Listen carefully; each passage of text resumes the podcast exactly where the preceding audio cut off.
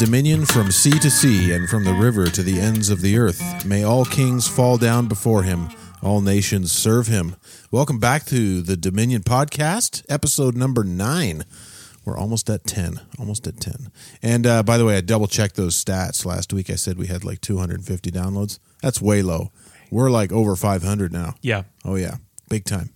Do we get a prize for that? What kind of record would you get on the wall if you sold Yeah, 500 records? The wooden plywood record? hey, I meant to tell you, they actually did send us a $20 Amazon thing.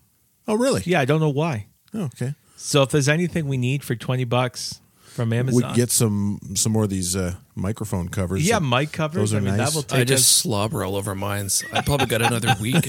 I'll need another one. It's all crusted over. We'll get back to throw them through the laundry with the socks. is there something that happens at the tenth ed- episode? Like, is there a some kind of we throw a party is probably what we're going to do. Yeah. we should. Uh, yeah, we'll have maybe we'll have a live studio audience that Hmm. night. Um, they can just sit and listen to us pontificate, Yeah. or bloviate. Even Bloviate. Those I are- could do some live music. I would like that. Apparently, uh, Ben is a, a fantastic piano player He who, is, who never plays for anybody. Scat mainly. I didn't know you could scat on a piano. Yeah. All right. Well, this week uh, we're talking about liberty and human flourishing and Christian love, all Mm-hmm. wrapped up together. So, Alex, why don't you start us off on the topic? Yeah, well, I thought, you know, one of the, uh, in light of our current context, one of the more concerning revelations of the past year has been the near total disregard for human freedoms. And it's, I mean, in one sense, you'd expect that from the world, but it's still startling when you when you bring up the fact that there have been restrictions on human freedoms, which are just that's just obvious. That just is the case. Um, you know, the freedom to travel, the freedom to associate, the freedom to be with our families, the freedom to worship freely, the freedom, uh, you know, many things. When those are restricted, when you when you highlight that fact or bring attention to those things, uh, there's almost no sympathy or concern whatsoever. And in fact, um, that the appeal or the recognition of that loss of freedom is viewed as selfish. And what's been most alarming, I think, is that a lot of maybe the majority of Christians in Canada have adopted that posture that we have no concern for the lack the lack of liberties, uh, the loss of liberties, and in fact, to complain about it or to raise concerns uh, is to complain and is to be selfish and a whiner. Um, and to me, this is very concerning uh, for multiple reasons. We'll we'll work through these, uh, but not the least of which is people's well being. The strange thing that's happened is that there's been a total disconnect between human freedom and human flourishing, as if you can have flourishing without freedom. And this is not the way that the majority of the world thinks who doesn't experience these freedoms. I mean, that's why people come to our country because they want freedom and the flourishing that it that it possesses. That human freedom is not a kind of uh, what do you say, uh, superfluous, you know, add on to things. It doesn't just happen. It doesn't happen, but it's not something that's um, nice but not needed. Right, right. It's I the see what you're getting at. foundation Yeah. of human flourishing. So you can't say you care about human flourishing, and you can't say that you care about love if you don't also care about human freedom. Mm-hmm. And so I want to maybe take the podcast to just retell this narrative more according to scripture, what the scriptures say about freedom and how does that relate to the well-being of our neighbors, which we ought to care about. How does that relate to the way that we love the Lord and that we express love to others? And kind of disentangle it from this selfish narrative that most people have adopted. Hmm. I I wonder if if kind of the readiness to to give up the prospect of flourishing is partly due to us being so unacquainted with what it is to flourish. I mean, wh- what is what is secular human humanism? Uh, what is their definition of, of, of flourishing? Well, it's self preservation. 88, Yes. 88 It's um, years. you, Yeah. you you know you you you sit at a computer, you play video games. It's it's hedonism. Um, you know their their offer of you know it's it's making a lot of money, hopefully um, doing what you feel you know uh, defined by you know it. Uh, um, celebrated in Yes. and uh, you know what kind of emphasizes your identity and there's a general sense of kind of resignation where it's kind of like well is this it like Yes. is is this flourishing and if i have to give that up Yes. i mean i'm just better on my own anyway like we need we need a, a um a a whole conversation of what it what is human flourishing Yes. maybe that's another conversation That is, but we kind of started that last week. But Yeah. That's an amazing point. That's a great point, Ben, because people are giving up freedoms because they think they are flourishing. They think if I give up all of these things, which have been central to human flourishing and the way that we've conceptualized that, but I can be safe, then I am flourishing. Mm-hmm. Like to give up my freedoms isn't to give up my flourishing.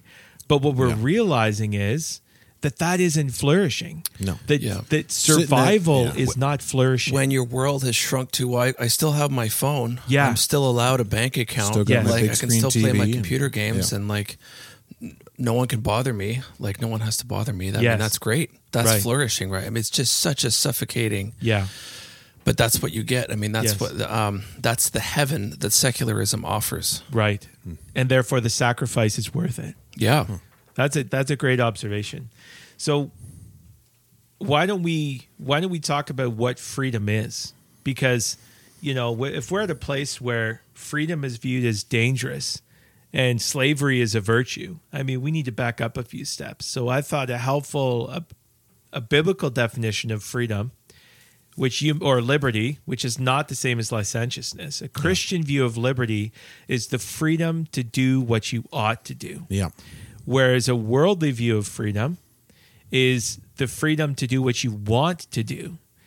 And maybe this is, again, another piece of why people react against discussions of freedom because they hear you saying, because this is what they say, this is what their worldview is.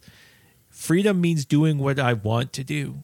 And that's obviously not a good thing. Then we would all acknowledge that. Mm-hmm. And it's self contradictory. I mean, if you do what you want to do and Ben does what he wants to do and I do what I want to do, and that conflicts with one of our desires, then who who wins? And it's a power game.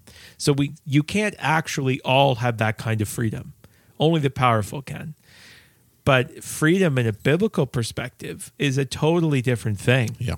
It's the freedom to do what you ought to do, which is why James calls it the law of liberty, and why um, even when we think through things like the Ten Commandments, uh, implicit in those "thou shalt not" is upholding the freedoms and the rights Right. inherent to other people. And the and the promises of the law in the Old Testament were if you do these things you will live by them.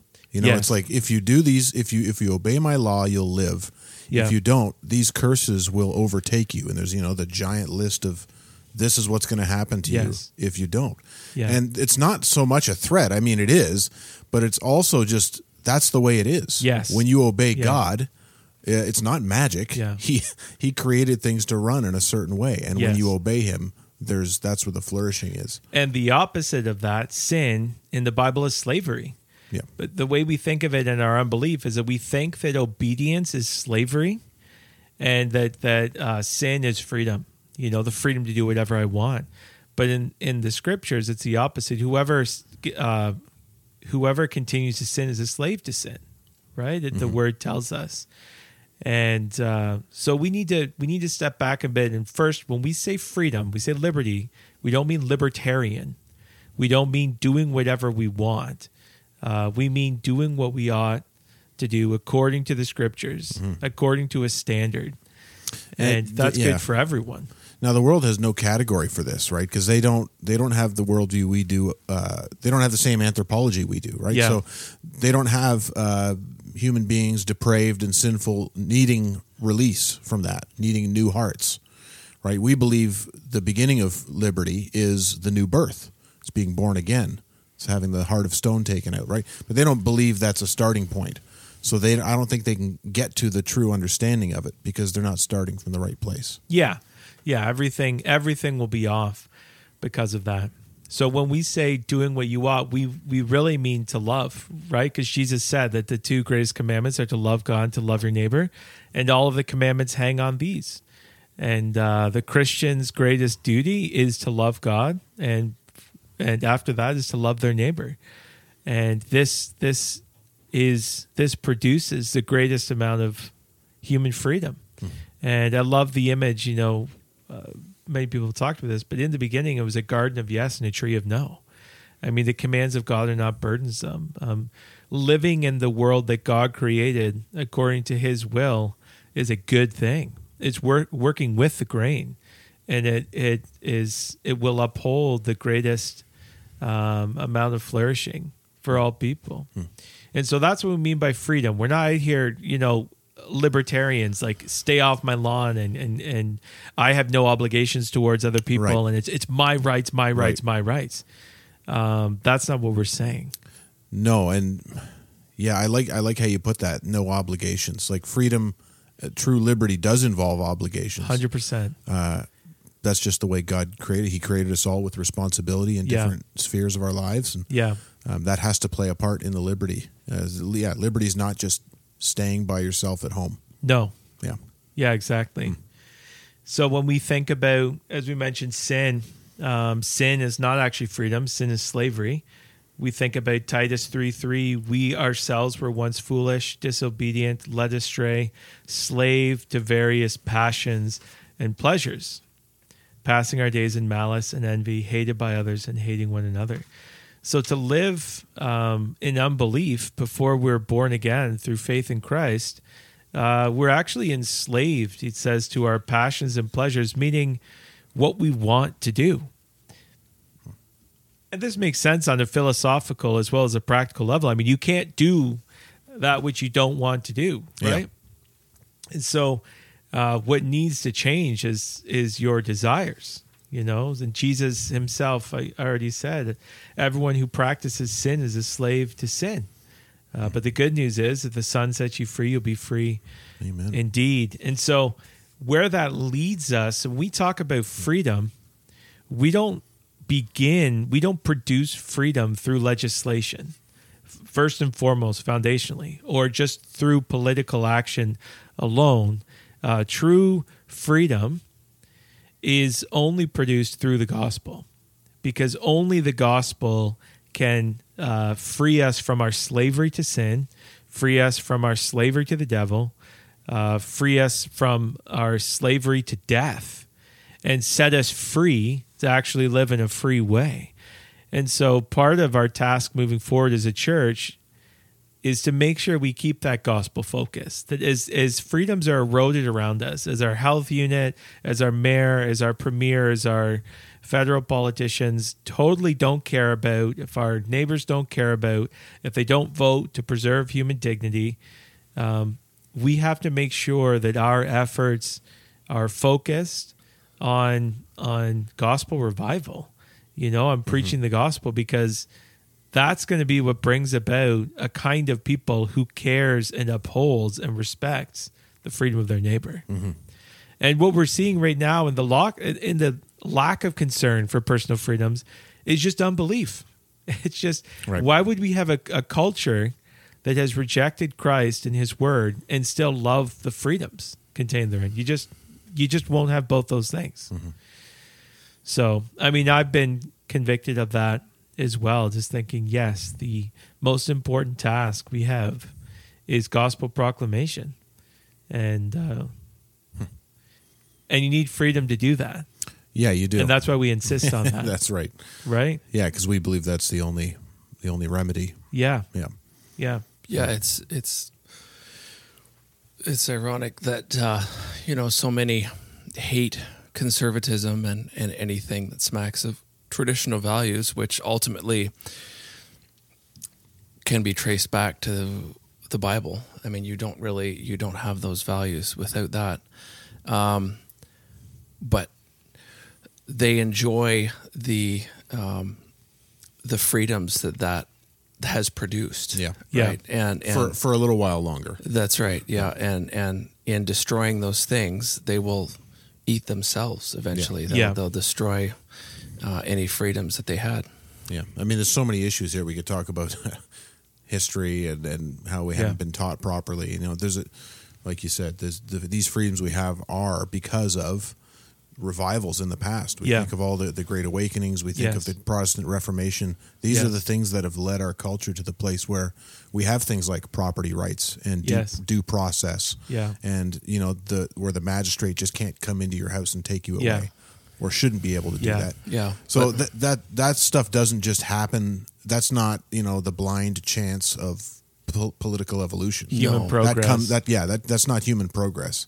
That comes from Yeah. somewhere, and it you, comes from yeah, you only affirm that if you actually know nothing about history. Yeah, Yeah. well, which is what- where we're at. Wh- wh- Which, Well, yeah, we have. yeah. I mean, we're so optimistic about the future. I mean, it's insane how we just, you know, we're just with these technologies and, uh, you know, things are, are obviously just going to get better. And um, Yeah. meanwhile, a willful naivety.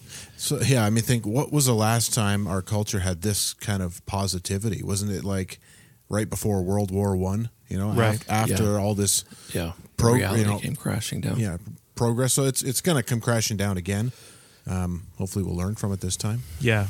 And when But you he- forsake the when you forsake the dignity of the individual being made in uh, Yes. being made in the image of God, Yes. you, that's the cornerstone Yes. of of all you know law and order and stable society and, and freedom and liberty. You don't have that. Uh, we're all just people trying to it, the crabs in a bucket, It's, right? and it's, Trying col- and it's a get ahead of the others. collectivist mentality. If you don't have the individual uh, created in the image of God, it's just Spock, right? What's the greater good for everybody? Yeah. Well, yeah, you're. You know, that's that's why we have euthanasia. That's why. Well, you're just a burden on society. I saw a movie the other night that was actually um, pretty interesting. Uh, it was called One BR, One Bedroom. It's like a. It was like a thriller type of thing, but it's this this woman rents an apartment and uh, they end up brainwashing her into this cult. Uh, and at one point, there's an elderly woman that they who's part of their cult, and they are going to say goodbye to her because she can't she can't perform in the community anymore. So they're killing her so they can make room in her apartment for somebody else to come in and get, get brainwashed. And I thought, isn't that like a powerful, um, a powerful polemic against euthanasia? And it was, you know, you could tell that's what they were getting at too. But that's kind of what where we're at, right? It's like that collectivist. What do, can we all?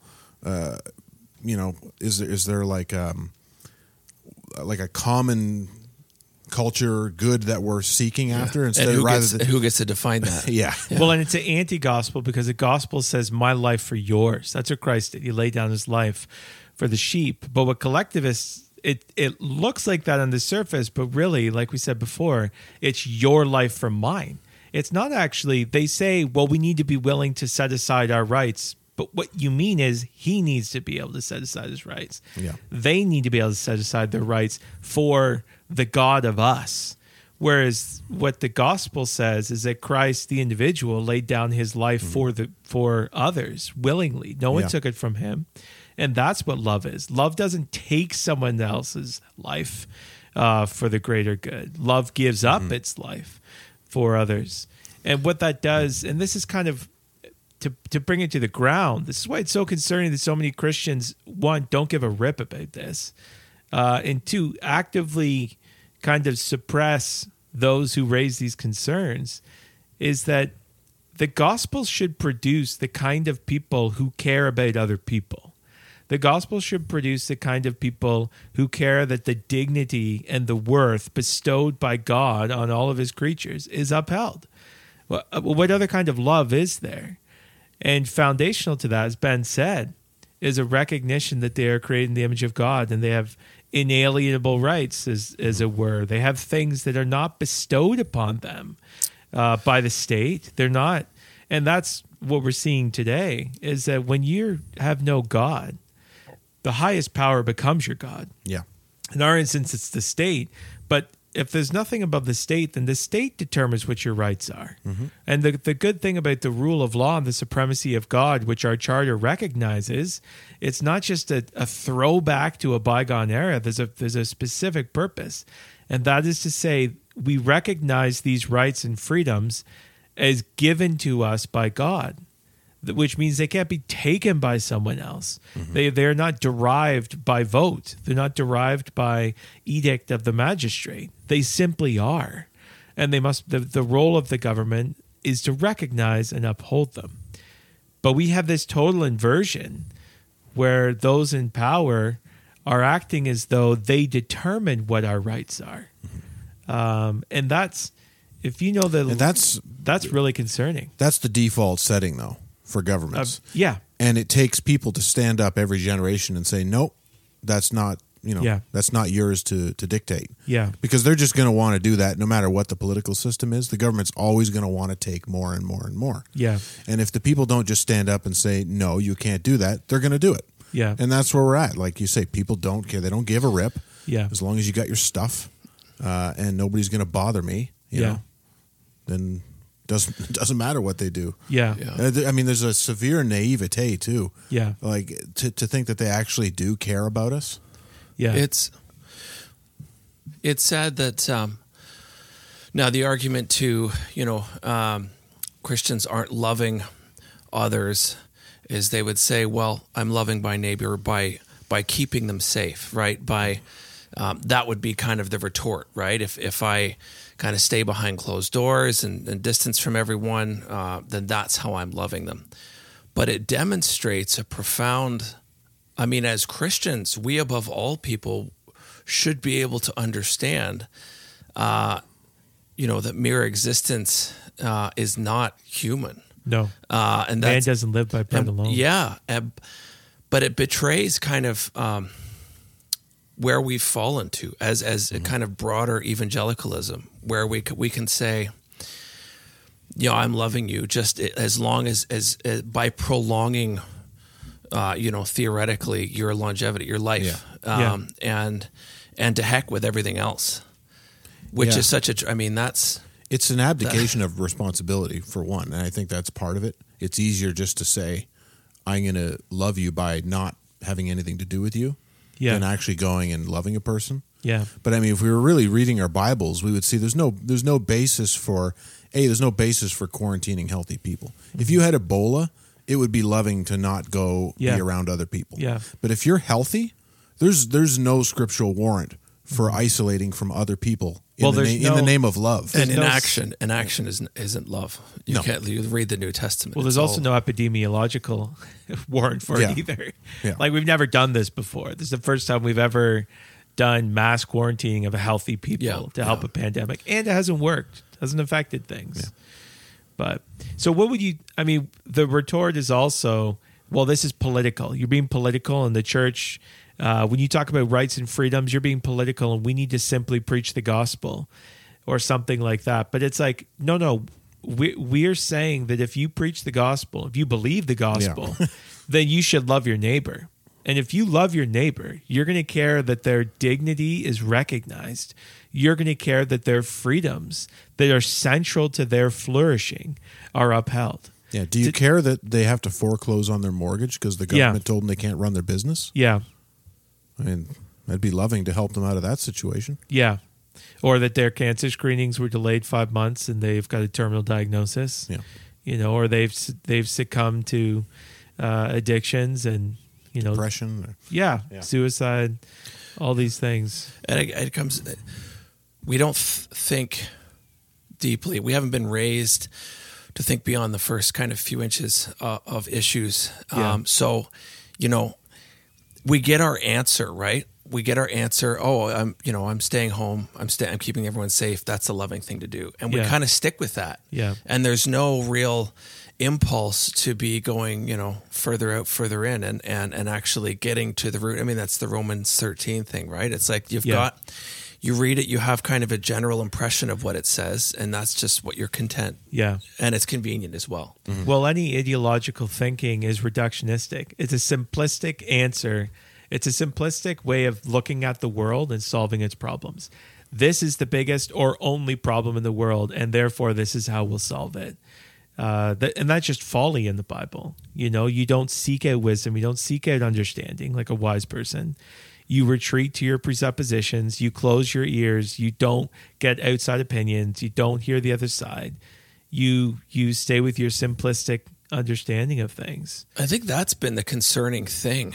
Um, even you know, respected Christians in institutions who should be thinking and who should, above all people, be open to discussing and discussion and being proved right or wrong and growing. Right. That's the the Christian life is never static. We're supposed to be growing in the knowledge of the Lord and progressing in sanctification. Mm-hmm. And yet somehow when it comes to our knowledge and and and our ability to discern, it's like our, our powers of discernment are just blunt. And and you and you read some of these guys, it's like have you read anything the Yeah. past few months? Like Yeah. you're still dealing with issues Like it that was last people- March. Yeah. Yeah. I feel you like, you mentioned, you know, the charge of being political. Like, oh, we're being political because we're talking about freedom. Well, those people are the ones being political because they're just toeing a party line. Yeah. And if they're not engaging with the arguments from the other side, Yeah. then you're just you're the ones being political Yeah. because there's clearly you know there's and, and there's there's a political aspect to this. It's being foisted on us by politics. Yeah. So I mean, I don't know how you can deal with this without without that coming into play. Yeah. And you're right; it starts with the gospel, Yeah.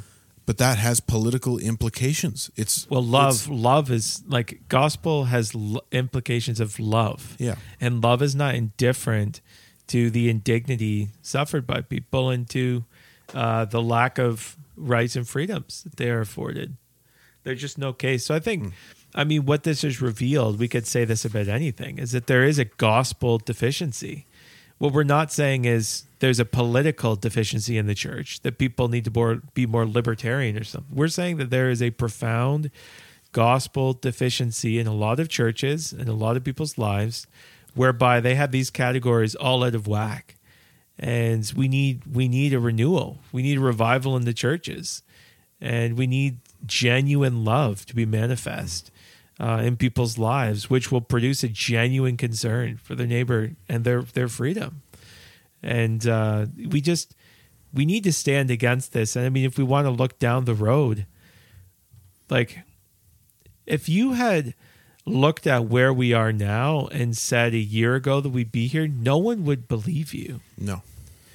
Like this started with two weeks to flatten the curve as a justification for the greatest restrictions in civil liberties ever, not only in Canada, in the world. And there was a case to be made for that. And and and I I would be more cautious looking back now that I know what I know and say, whoa, whoa, whoa, whoa, there's another way to do this. Like, you don't need to put this into law and take away everyone's rights and all of that. Um, but think of where 12 months has gotten us. And think of where we will be in two to three years. And by, by we, I don't mean just because I'm upset about my loss of liberty. I mean, think about your neighbor. Think about especially those who don't have a job and tons of money and privilege that it doesn't really affect them. Think to the majority of people, um, you know, 60, 70% of small business owners who support public health care. Um, think about those people. You know, Christians, we should be concerned about them. So I guess uh, I guess the question is for the average Christian who um, doesn't necessarily have much uh, influence or even a wide social circle. Um, how do we, as average Christians, um, I guess, promote the the the lovingness of liberty? How do we live it out? Uh, Yeah. How do we um, Invite how do we someone love over for dinner. neighbor? Yeah, yeah. No, I think Ha- that's just do normal human things. Yeah. like that. It jars people, um, just to see people acting normal. Yeah. Like you guys were telling us um, after the uh, internment of your father, Alex, uh, you came to Westmount for the the ceremony, and you said it was like coming into normalcy after being out in this crazy place where it's everybody's got masks on and you're trying to mourn, but you can't even see people's faces, and, all, and then you come into this place. I think people will will react to that Yeah. and uh, I don't know. There's this um, tendency that we all want to be able to change everything right away, and that's you know we get on Twitter and Facebook and we we make a big post and then everybody gets mad and you respond and it's a fight. But we can have more influence just with the people around us. I Yeah. think, and that's where it's got to start. Yeah. Well, the the law of liberty, we need to not accept a new law. We don't accept a new standard that tells us you can be free as long as you have alcohol and video games and porn. We're just like, no, that's not free. That's not freedom. No, that's, that's, not the life. definition of a slave. yeah, that's a slave. And so you could Chris- do all those things in a six by eight cell. Yeah. Yep. Yeah, exactly. You Yeah. can all do all those things in jail. Eh, eh, That's a great eh, illustration. So Christians need to say, no, no. What does God say freedom is? What does God say freedom looks like? What does the law of liberty look like? I'm going to do those things, even if the people around me say you are against freedom, you are against liberty, you are against life, you're against human flourishing. I say, no, I'm not. I'm for human flourishing. I'm for the good of my neighbor. I love them, and I don't decide, and you don't decide what that looks like. God does. So that requires um, obviously a, a, a greater biblical literacy. Mm-hmm. Uh, I mean, I think the profound kind of anthropological deficiency, we like we just don't understand what it is to live well and flourishing as Yeah. human beings. So we just need to be immersed as I mean as Christians in the Word more and mm-hmm. less immersed in CBC and mm-hmm. and global news and making sure our world is shaped by that. It all and it also just requires courage, which I think. I mean, a lot of us still still struggle with, like Yeah. to to do something, even a simple act of having people over, mm-hmm. and to risk this, you know, the disapproval of your neighbor or your family member, or to risk maybe not to, not being able to see them, right? Yeah. Mm-hmm. if they know you've been around people. Those are sacrifices, albeit small ones, that we just are unacquainted with. We don't. Um, I mean, it's they're. I guess taking up our cross. It goes back to that. Hmm. Mm-hmm. In you know, in small ways before we get to bigger ways. Yeah. I don't know. I think that is big stuff, though. Oh yeah, um, no, it is, and that's Yeah. Hmm. Not sure Do you have a text you wanted to read there? Well, I was just, I just, I keep flipping to different texts, and then uh, you know the conversation swerves. right. Uh, but uh, I'm just thinking of Romans 12, Yeah. uh, the first couple verses. I appeal to you, therefore, brothers, by the mercies of God, to present your bodies as living sacrifice, holy and acceptable to God, which is your spiritual worship. Like that's everything. Our our our everything is uh, a sacrifice to the Lord. Um, not just our time on the internet, not mm-hmm. just our time at work or at, at church, but mm-hmm. everything. Mm-hmm. And as we do that, that promotes freedom, right? We offer a sacrifice of our love, of our life, of our obedience, of our worship to God. And that's what it means to live free. Yeah, you got nothing to lose. Yeah. yeah. even if you lose everything, Yeah. I mean, can you think of a more bankrupt individual than Paul? Literally, Yeah. just sleeping on the road at night, You know, terrified he's going to get robbed, and uh, you know, shipwrecked and off, just totally dependent on the generosity of of churches, and yet he. I mean, you read the New Testament; he's exploding in doxology frequently, and um, you know, counting it such a privilege to be able to to witness to the gospel of Christ. I mean, he's he's got it, and um, you know, being you know, seeing that for ourselves, the riches in Christ, so that if everything is taken away, we're still rich. Yeah, that's uh, yeah. Yeah, it's scary, but uh, we definitely need to go there, and we may end up going there sooner than later. So, uh, hopefully, we can all really immerse ourselves in you know the uh, what the Bible says about love and freedom and how that plays out. I mean, we didn't really get into too many of the texts tonight, but uh, maybe we could all go home and read. Romans 6, Galatians 5, some of these texts that speak of slavery and, and righteousness and that sort of thing. And What what would you guys say to the Christian? Uh, he's in a church. Um, maybe the he's he's feeling outnumbered, perhaps. Uh, maybe the the teaching isn't great, or or you know, uh, he's not being taught to. Um, uh, be immersed in the scriptures, or um, you know, maybe they feel alone. Um, are there what? Because I think there's a lot of there's Christians in that position. Oh, yeah. Um, you know, not just in Peterborough, but I'm thinking all all over Canada and the world, and and and they're they're surrounded by kind of the, the party line, and um, do, do they love people best by by staying in that? Um, where do they go? Um, Where do they Where do they go? What do they do? Well, I think where do they go depends where there is to go. Yeah. and it depends. Obviously, there's a lot of details surrounding that, but a few maybe theoretical scenarios. Um, you know, there's a difference between a church who there could be reasons why, um, like, say you have a church where the majority of people are 75 plus, right? And but those people could choose to stay home and isolate. And the church should choose to love them the best they can while they decide to do that. You know, online services and safe visitations and these types of things, respecting that. Um, but I would say if you're in a place where you know your leadership is telling you that it is unloving to even desire Christian fellowship, and that they have bought the worldly view of what human flourishing is, if they have promoted a new law, a new law which promises freedom, which is just freedom from the remote possibility of a particular virus, uh, that's a very different scenario. And if they if they you know condemn what Scripture um, requires, and if they require what Scripture condemns, that's a really different problem. And and sadly, a lot of churches are there. I mean, as with any conflict, I would want to obviously go through a process with those in leadership and pray, definitely pray for them and pray that God would change their hearts. But I mean, if you've been doing this for a year and your leaders actually think it's sinful to want to gather together, even in small groups, if they think it's sinful that the people of God meet together, given what we know about the virus now, um, I I would say like you're in a very dangerous place. And the, uh, to be honest, this has just been a very revealing time. Uh, under the platitudes of love your neighbor, no one loves their neighbor. You know, under the platitudes of keep people safe, no one cares about keeping people safe. Uh, they care about looking like they care about those things. And that's called hypocrisy and it's leaven. And so I would if if if I were in this situation as a Christian man, I'll just say what I would do.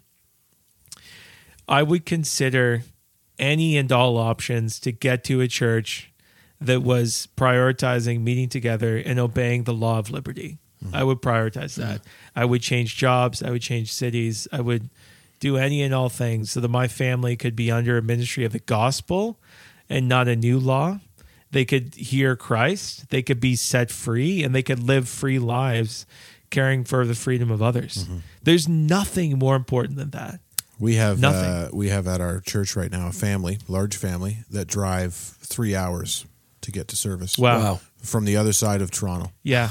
because their church is going somewhere they don't want to go. They don't want to go with them. They want to do what they think is the, the faithful right thing to do.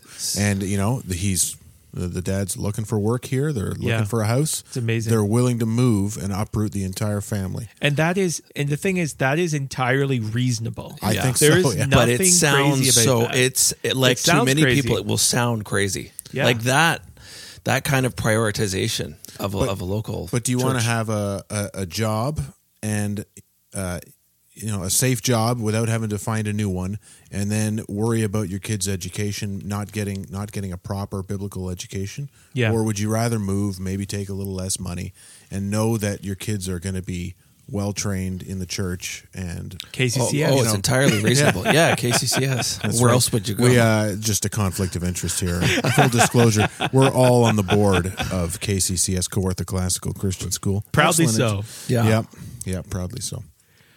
So yeah, I mean that's that's does sound crazy to people, but to me that sounds reasonable. oh absolutely it's mm-hmm. Yeah. reasonable yeah Yeah. Well, that's some pretty heavy stuff today. That's our truth segment. Bloviating for like forty minutes. now we get on to the falsehood segment That's right. No, now we're going to talk uh, about something. It's actually good and beautiful. This is going to. I didn't even put a beautiful segment on last week. Really sorry about that, folks. It's okay. Um, this. So I mean this, I'm here I'm hoping my beauty kind of exudes through the This is a not a video podcast, so unfortunately, people cannot relish your yeah rugged good looks. oh thanks Jeremy So uh, this is a short story by a fellow named J.R.R. Tolkien. You may know him Oh, yeah. from uh, I heard of that Heard guy. him. He's such, wrote an article, such didn't he? books as uh, the Silmarillion and Tree and Leaf. No, uh, Lord of the Rings. Everybody, come on. This is a book called Leaf by Niggle. It's uh, a real short read. It's a really interesting read. It's about a guy who feels like his life he, he can't accomplish what he wants to accomplish in his life. He's not motivated enough. There's not enough time. Too many distractions are getting in his way. Uh, and uh, so the the book opens with this euphemism about him having to go on a long journey. It's talking about his death, uh, and then so he uh, he's a painter. He's trying to paint uh, for his his whole life, and he ends up finishing one painting that ends up getting used to patch a hole in his neighbor's roof because there's a rainstorm, and the only thing that survives of his life work is this little leaf. Yeah. Uh, so this and this uh, now he's now he's in heaven, and there's this scene where uh, he sees something that reminds him. So here we are. Before him stood the tree, his tree, finished. If you could say that of a tree that was alive, its leaves opening, its branches growing and bending in the wind, that Niggle had so often felt or guessed, and had so often failed to catch. He gazed at the tree, and slowly he lifted his arms and opened them wide. It's a gift, he said. He was referring to his art, and also to the result, but he was using the word quite literally. He went on looking at the tree. All the leaves he had ever labored at were there, as he had imagined them, rather than as he had made them. And there were others there, or there there were others that had only budded in his mind, and many that might have budded if only he had had the time. I love that quote. I love that story and I love that quote because it just it rings so true. Yeah. I mean, we're just so often we start projects, we don't get finished, we realize we don't have the, you know, the resources or the time to be able to finish them and even when we do finish something, it's not kind of what we'd envisioned and, and you know, so many people laboring in, in vocations and you know, frustrated by bureaucracy and and uh, you know, maybe lack of money to do their job. It's just so many things, Yeah. and it, and it feels like, well, what a waste. Like if I don't get that done in And- this life, And the thing, the, the beautiful thing about this is the real success in in heaven is his personal relationships, and the things he thought he was bad at in life are the things he excels at in eternity. Hmm. And the same Yeah. thing with his neighbor who's there as well, hmm. and and he gets a totally different view of his neighbor who he thought was bad at certain things but is now good at them, and vice versa. And so there's this the things that you didn't think were. You know, it's like storing up treasures in heaven. You don't even know you're storing them up Right. all these little things we the discipline we do all the little things we're doing every day that we think aren't it doesn't matter they do matter yeah, and, And- don't grow weary Yeah. doing good because they are. That's right. Well, God sees. yeah Yeah. anyway it's a really good book uh, you could probably read it in 20 minutes it's a real quick one and uh, it's in my personal library if you want it you know shoot me an email jeremy at the dominion podcast Don't give it to Al; he won't return it. no he won't he's already read it and uh, i got to bring this home for my wife to read because it was on the nightstand when i took it anywho anybody got any closing uh, Yeah, I'll read John 8. john 8 Jesus answered them, Truly, truly, I say to you, everyone who practices sin is a slave to sin. The slave does not remain in the house forever, the son remains forever. So if the son sets you free, you'll be free indeed. Amen. We'll see you next time on the Dominion Podcast.